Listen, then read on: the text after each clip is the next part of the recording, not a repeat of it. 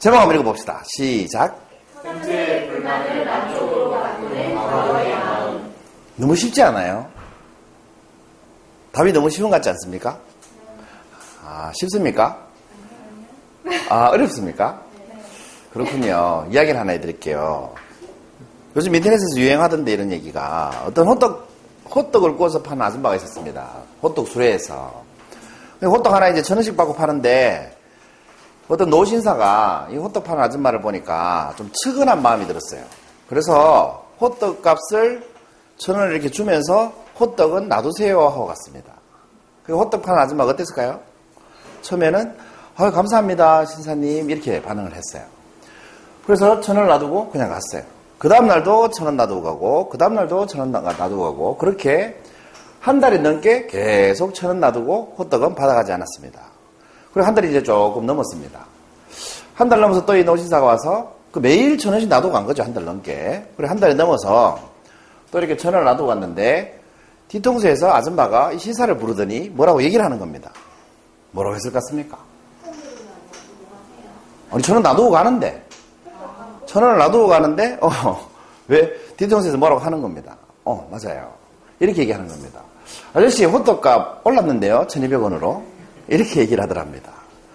그 매일 천 원씩 놔두고 가니까 호떡 값이 1200원 오르니까 어때요? 1200원 놔두고 가라. 이렇게 이제 적반하장이 된 거죠.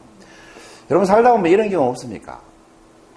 특히 가까울수록 이런 경험이 참 많습니다. 누가 이렇게 잘해주잖아요. 그럼 처음에는 굉장히 고마워요. 근데 자꾸 잘해주잖아요. 그럼 그게 권리인 줄 알아요. 그래서 권리 행사를 막 하려고 하죠. 그 현재 이 호떡 아줌마는 어떻습니까? 한 달 남짓 전에는 저는 놔두고 가니까 현재가 만족스러운 삶이었는데 한 달이 좀 넘어가니까 어때요? 저는 놔두고 가는 이 삶이 어때요? 현재 삶이 어때요? 불만인 거예요. 과거에 어떤 마음이 없었기 때문에 불만이었겠습니까? 그게 오늘 제목이죠. 여러분 향기 나는 김 소장이 하는 일이 뭡니까? 라고 물으면 여러분 뭐라고 생각하세요? 강의? 뭐 코칭? 아니면 글쓰기? 향기 나는 김 소장이 하는 일이 뭡니까? 어, 왜 이렇게 전부 다 멍 때리십니까? 김 소장이 하는 일은 뭐예요? 저는 개인적으로 이런 일을 한다고 생각해요. 저는 이렇게 높은 곳에 올라가고 싶은 분들을 이렇게 당겨주는 역할을 한다고 생각해요. 저는 제가 직접 뭘 잘하지는 못합니다만 그 사람이 뭘 잘할 수 있게 해주는 능력이 뛰어난 것 같아요. 그래서 저는 서포터라고 제 인재 서포터라고 지은 거예요. 리더라고 하지 않고 서포터. 그 제가 직접 잘하는 것보다 저한테 어떤 배우시는 분이 아니면 코칭을 받는 분이 더 잘 되게 할 수 있는 방법을 많이 하는 것 같아요. 또 그걸 더 잘하는 것 같아요. 그래서 저한테 배우신 분 중에 저보다 유명해지신 분이 많죠. 처음에는 안 유명했다가도 더 유명해지시는 분이 많아요. 그렇게 하는 능력이 있는 것 같아요. 뭐 이런 걸 코칭한다라고 하죠. 아무튼 이게 제가 하는 일인 것 같습니다. 그래서 저한테 처음에 뭘 배우러 오시는 분들은 그 배우러 올 때 마음이 어떤 마음으로 오십니까? 여기 계신 분들 다 처음에는 어떤 마음으로 저한테 배우러 오셨잖아요. 근데 이런 일이 있었습니다. 자, 이런 말 듣고 굉장히 좀 상처를 받은 적이 있는데 저한테 배우신 분 중에 그 처음에는 굉장히 이렇게 열정을 가지고 오셨어요. 그리고 우리 하는 수업으로 치면 단체반 수업도 듣고 개인 레슨도 하시고 정체성 찾기도 하시고 또 별도로 무슨 블로그 만들기나 이런 공부도 또 따로 하시고 이렇게 굉장히 열심히 하신 분이 계세요. 근데 이분이 자기의 숙제를 내거나 뭘 이렇게 해오라고 하면 해오는 경우가 거의 없었어요. 그러니까 뭐, 뭡니까? 발전이 안 되는 거죠. 그 시작은 잘 하시는데 오랜 세월 동안 이렇게 가르쳐 드려도 발전이 없는 거예요. 그리고는 한번 그분하고 이렇게 얘기를 하다가 술자리에서 이런 말씀을 드린 적이 있어요. 내가 배운 게 뭐가 있는데? 한잔 내셔가지고. 어? 다른 말로 하면 네가 가르쳐 준 게 뭐가 있는데? 이제 이런 거예요. 그 가르쳐준 게 없다면은 단체반에서 끝났어야 되는데 왜 개인 레슨을 다시 하고 개인 레슨에서 끝났어야 되는데 왜 다시 또 전체에서 찾기를 하고 그러셨는지 모르겠습니다만. 하여튼 오랜 시간 동안 제가 이렇게 뭐 가르쳐 드리기도 하고 코칭 해 드리기도 하고 뭐 이렇게 안내해 드리기도 하고 했는데 이런 말을 들은 거죠 제가. 좀 상처받을 만하죠? 내가 가르쳐 준 게 뭐 있는데 이런 식으로 나온 거예요 굉장히 상처받았어요. 근데 그분이 처음에 저, 저 만났을 때 하셨던 말씀들 있죠. 여러분도 한번 저를 처음 만나서 저한테 했던 말씀들을 한번 떠올려보세요. 저하고 처음 수업 한 번, 두 번, 세 번 할때 어, 여러분이 느꼈던 감성하고 저를 한 1년 이상 이렇게 쭉 봐오니까 여러분 느끼는 감성하고 같지 않죠? 똑같지 않습니다. 제가 이렇게 보면 처음 만나서 한 세 번 정도 특히 이제 남한 인생 전략 만들기나 이런 정체성 찾기 코칭을 해보면 그때 제일 좋아합니다. 이 수료증 받아가실 때. 그리고 뭔가 이렇게 큰일 할 사람 같은 기분이 있고 표정이 있고 들떠 계시고 그렇게 웃으면서 나가시죠. 근데 이게 아까 그 오떡 아줌마처럼 한 달이 지나고 두 달이 지나면 점점점 이렇게 식습니다. 그러면서 처음 수료증 받아가실 때 표정을 보면 뭐든지 할 수 있을 것 같고 용기가 충만하고 막 그래요.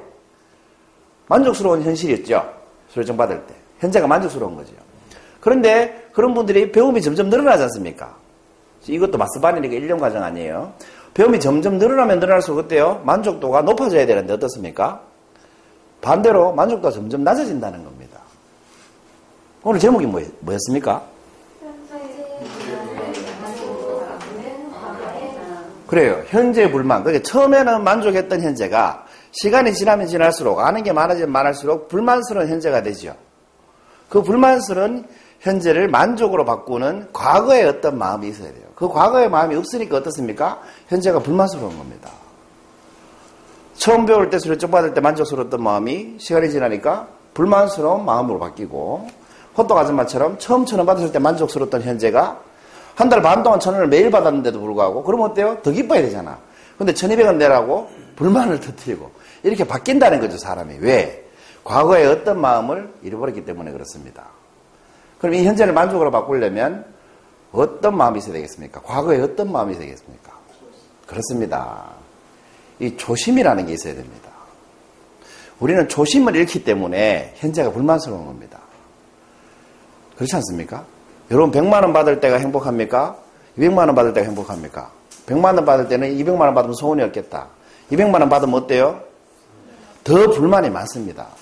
300만 원을 못 받아서. 그런데 100만 원 받았던 시절에 초심으로 돌아가면 어떻습니까? 훨씬 더 현재가 행복하죠.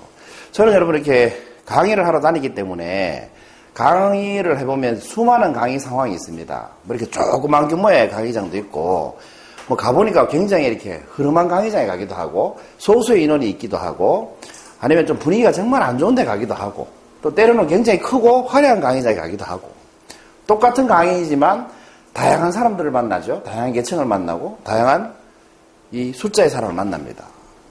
그럴 때마다 저는 늘 이렇게 제 자신한테 이런 얘기를 하고 강의장에 들어갑니다. 항상. 한 명 아홉 시간. 수술에게.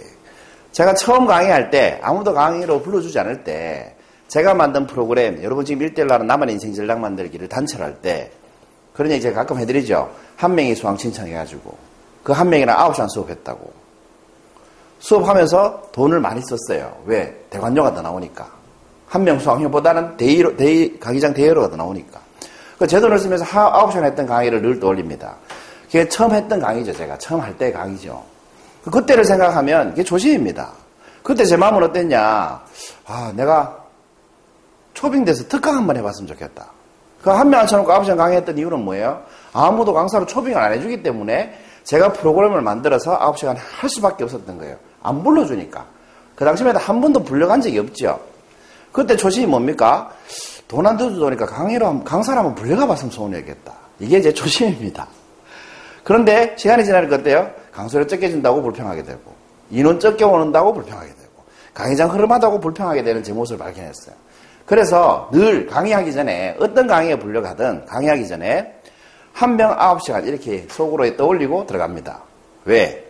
그 강의장에 들어가면 늘 한 명 이상 앉아 있어요. 행복하다는 거지.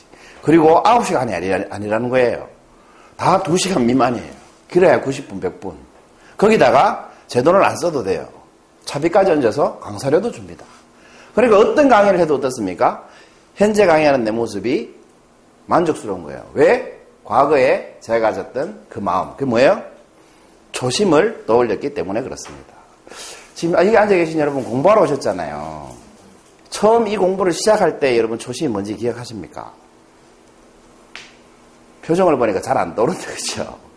한번 떠올려 보시고, 이 자리가 아니라 어떤 자리에 가더라도 직장에 가시면 직장에 출근하기 전에, 직장의 문을 열기 전에 이 직장에 들어올 때내 초심을 떠올려 보시고, 학교에 다니시는 분은 학교 교문을 들어가기 전에, 이 학교 입학하기 전에 나의 초심을 떠올려 보시고, 여기에 협회 교육을 받으러 오시면 여기 처음 오셨을 때 내 조심을 한번 떠올려 보세요.